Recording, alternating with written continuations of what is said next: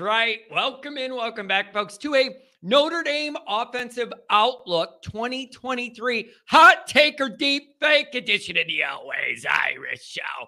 As always, you can find the program on YouTube. Do it, subscribe if you haven't yet. Appreciate it very much. Give the video a thumbs up. That helps me as well. Notifications on. That way you'll be alerted every time a new episode drops. You don't want to miss it. Twitter, search bar, always Irish rat. Always Irish Inc. Emails always Irish at gmail.com. Audio only anywhere you want me. You can locate me. Call in line. Poppin 312 900 15. Tell Johnny all you heard and seen. Fighting Irish Wire every darn day. You wake up, go there, type it in, read the articles about the Irish. Welcome in, folks. Spring ball will be the next big thing coming down the road for Notre Dame. It'll be here before we know it. And it's time to start thinking and talking about what the Irish are going to look like in 2023 after a ton of changes and a lot that we're in the middle of with personnel, with the, just the roster, uh, with the coaches, the assistants. There's a lot of moving parts. Um, but it's time that we start looking at what this is going to be like. There is some irony in what I'm going to say next. Some would even say I'm contradicting myself in certain ways. I can assure you I'm not. And we'll get into that part after I get into the point of this episode. Okay. I think Notre Dame's offense should be really, really good next year. Way better than last year. And I say this for many reasons. Number one is the quarterback upgrade.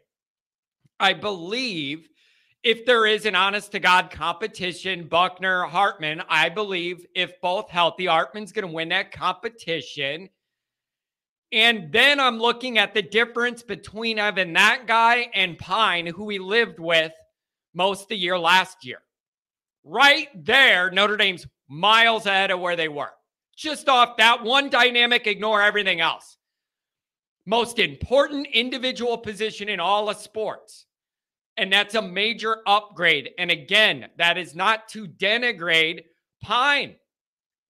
Okay. He was just limited and got thrown into action, did the best he could do, but it isn't anywhere good enough in the real world. So that dynamic alone makes me feel so much better about this offense, just right there. Running back stable, really, really solid, really exciting. Uh, I could argue it's even getting deeper with the incoming young talent, JD getting healthy. Uh, all those guys, I like what they bring, and there's some overlap and some uh, differences in the styles and the way they run. I love that group. Wide receiver. We all know the cupboard was bare going into last year and then you combine that with a limited arm quarterback and we were just bound to be in a bad spot for for the whole year. No way around it in the dynamic we found ourselves in last year. Now there's way more talent way more depth and that breeds competition even though a lot of these guys are going to be young first or second year guys. Like this group could become a strength very, very soon. Now, I know what you're going to bring up. I'm hearing rumors about Stuckey, just like I did about Mason. I, I don't know what that dynamic's going to bring. So that is wait and see as I sit today. And I don't know when this episode's going to post, uh, but that's something to watch because it looks like people are after Stuckey. Okay. O line. If there's a couple injuries, I'm concerned, especially a guard, but they should be pretty good.